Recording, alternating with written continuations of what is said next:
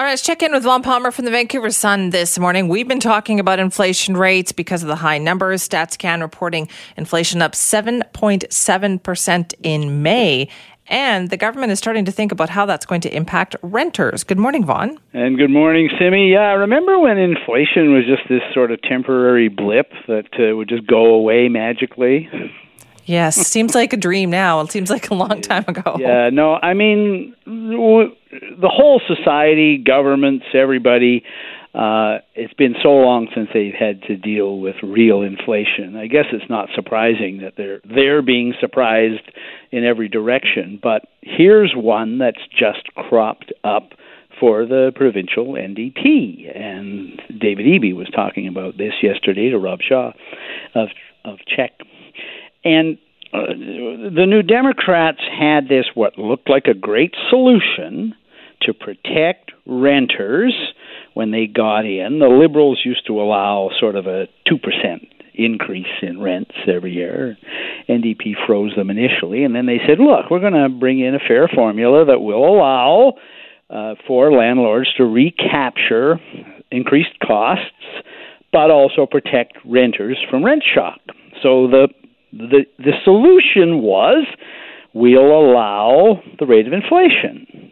And of course, Simi, that was like a lot of things with inflation back when there really wasn't much inflation.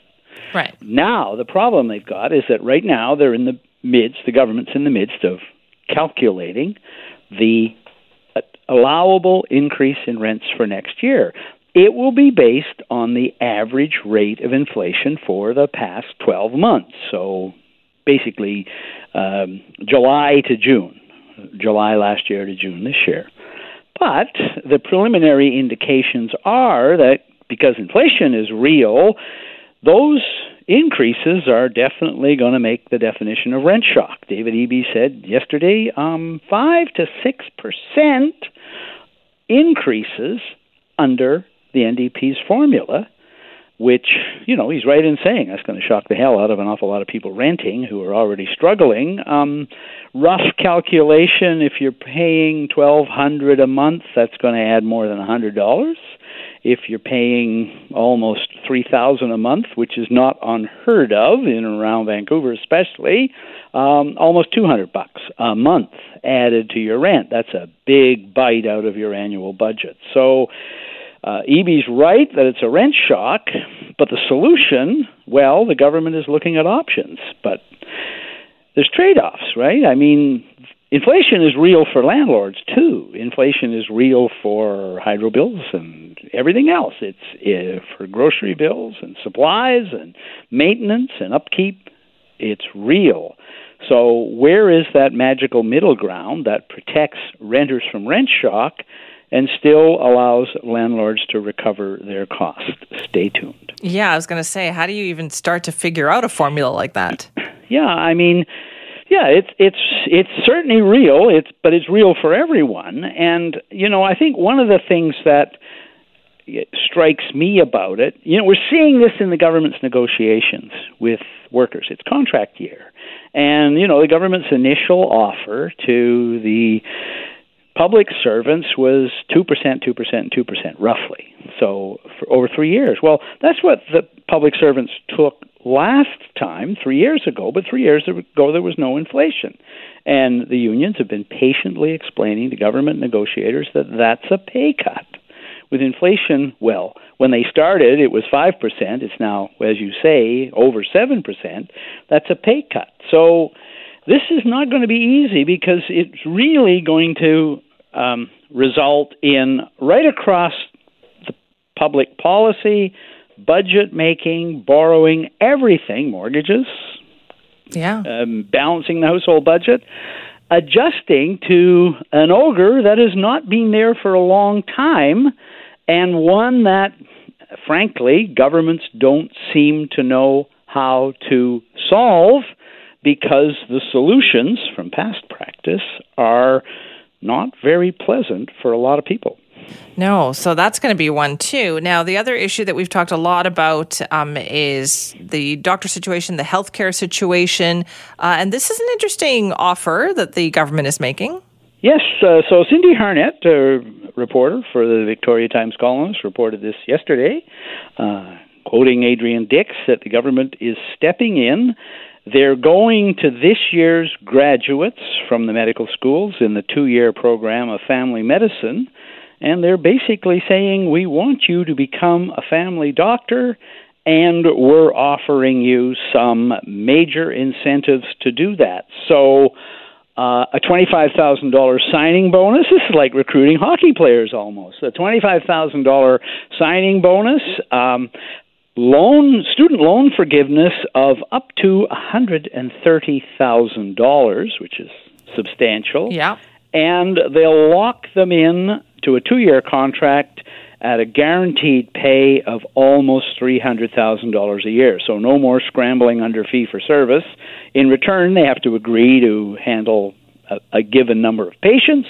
They have to agree to stay in British Columbia. So there are there are some quid pro quo, but it's uh, you know, standing here on the sidelines, it looks like a very lucrative offer. But I see, Simi, the initial feedback from um, the or- organization representing family doctors is the government doesn't understand how big the obstacles are to going into family practice.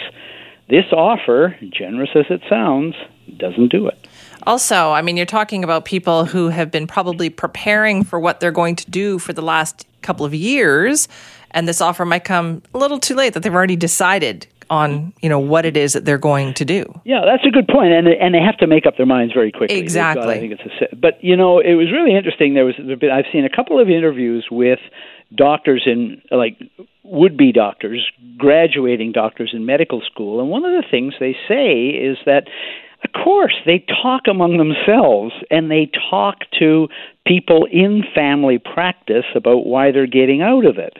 And the number one thing they hear from those people is not just the pay gap, which is real, but paperwork, overtime, and overhead.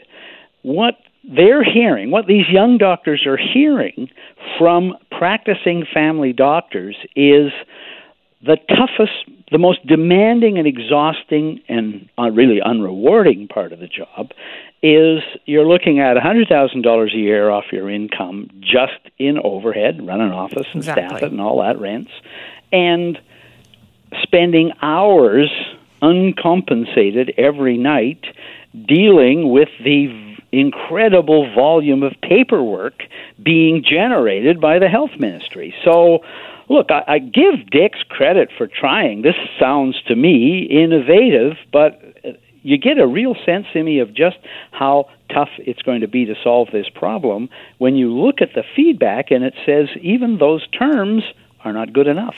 And I wonder if, you know, a lot of these doctors, as you point out, these graduates are take or would rather take a salaried position in a yeah. hospital. And we're talking they would rather work emergency room shifts sure. because they're in and out at that yeah, point. Yeah, they're doing their bit. Lives, and they're very well compensated. Um, and I just wonder if if the health you know the health districts are going to have to uh, come up with a better way of, of doing that if they're not going to have to do the same thing but in a family doctor setting. Yeah, I, you're right, Simi. I mean, the the first thing about the salaried positions, or even working in an urgent care center, which some of them are doing, uh, hospitalists staffing in hospitals, is the overhead's gone. Um, the overtime is gone unless you want to do it, right? Uh, you get to go home tonight to your family and your life and your children uh, instead of spending two or three hours a night filling out paper uh, for the provincial health ministry. Uh, clinics have people who do that for them. So, as I said, uh, this is a step forward by the provincial government. I think you know they deserve credit, but I still think they're going to have to drill yeah. down and tackle the overhead and the paperwork problem to make any progress in recruiting family doctors. I mean, from what I hear and from what you hear, doctors want a doctor, right? They yeah. want to just be doctors. They don't want to be business people and, and managers and all that kind of stuff. So I think you're going to have to find a way to let them do that. Yeah, that, that's a good point, and I think that's a huge shift in outlook in our society. It really is. Doctors used to take pride in being small business people, you know, and running their own practice, and nobody looking over their shoulder, and all that. They were trained to do it. They liked it. They liked the interaction with patients.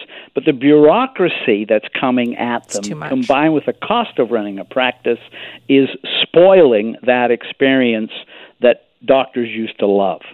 You're right. So they got to change something about that. All right. Thank you for that, Vaughn. Bye bye, Simi. That is Vaughn Palmer from the Vancouver Sun. If you want to weigh in, Simi at cknw.com. But certainly that's interesting approach from the provincial government. They're trying something, but they're going to need to try a bunch of things, it seems like, to really make a difference with this family doctor problem. But again, weigh in with your thoughts on that.